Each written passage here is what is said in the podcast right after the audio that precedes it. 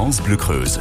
7h15, Marius Delaunay, la Nouvelle Écho, c'est aussi le rendez-vous des, des littéraires. Ah oui, on découvre une librairie aujourd'hui, l'apothicaire sur la place du marché à la souterraine. La boutique a ouvert il y a un an et demi et ça marche. Son gérant vient même d'embaucher une salariée. Il vous raconte tout, Léo Corcos. Bonjour Quentin Liabo. Et bonjour. Il y a un an et demi, euh, vous ouvriez votre librairie au cœur de la souterraine. Un an et demi, c'est l'occasion de faire un premier bilan. Euh, qu'est-ce que vous en tirez pour l'instant de cette expérience?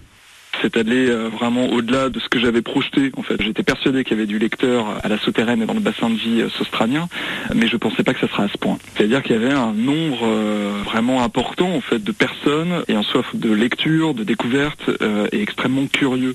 Donc je me dis vraiment après ces un an et demi que je suis à ma place ici. Et pour, et pour vous, voilà, tenir cette, cette librairie indépendante euh, au cœur de la Creuse, ce, côté contact aussi, ce côté proximité, c'est ce qui vous a euh, séduit et puis finalement qui a rencontré euh, sa clientèle, puisque aujourd'hui, bah, vous avez du monde et vous recrutez même une salariée pour moi, le fait d'être seul, d'être la seule librairie indépendante de ce secteur, m'oblige.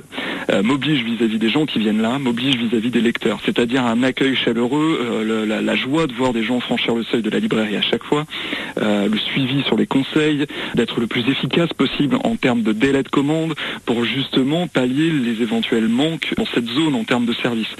C'est grâce à ça également que j'ai pu recruter quelqu'un. C'est un recrutement tout à fait pesé et mesuré puisqu'il s'agit également d'une libraire expérimentée.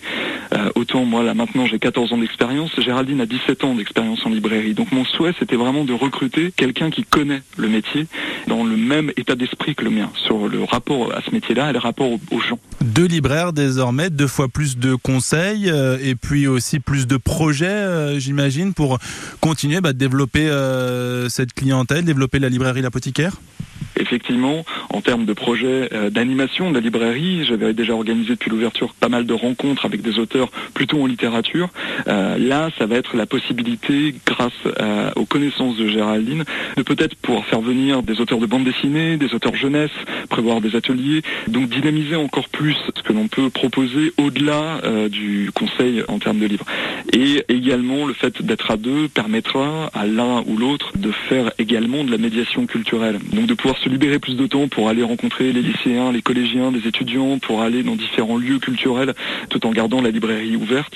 Et donc ça permettra effectivement voilà, peut-être de développer une forme de résonance en tout cas euh, avec le, tout le pourtour.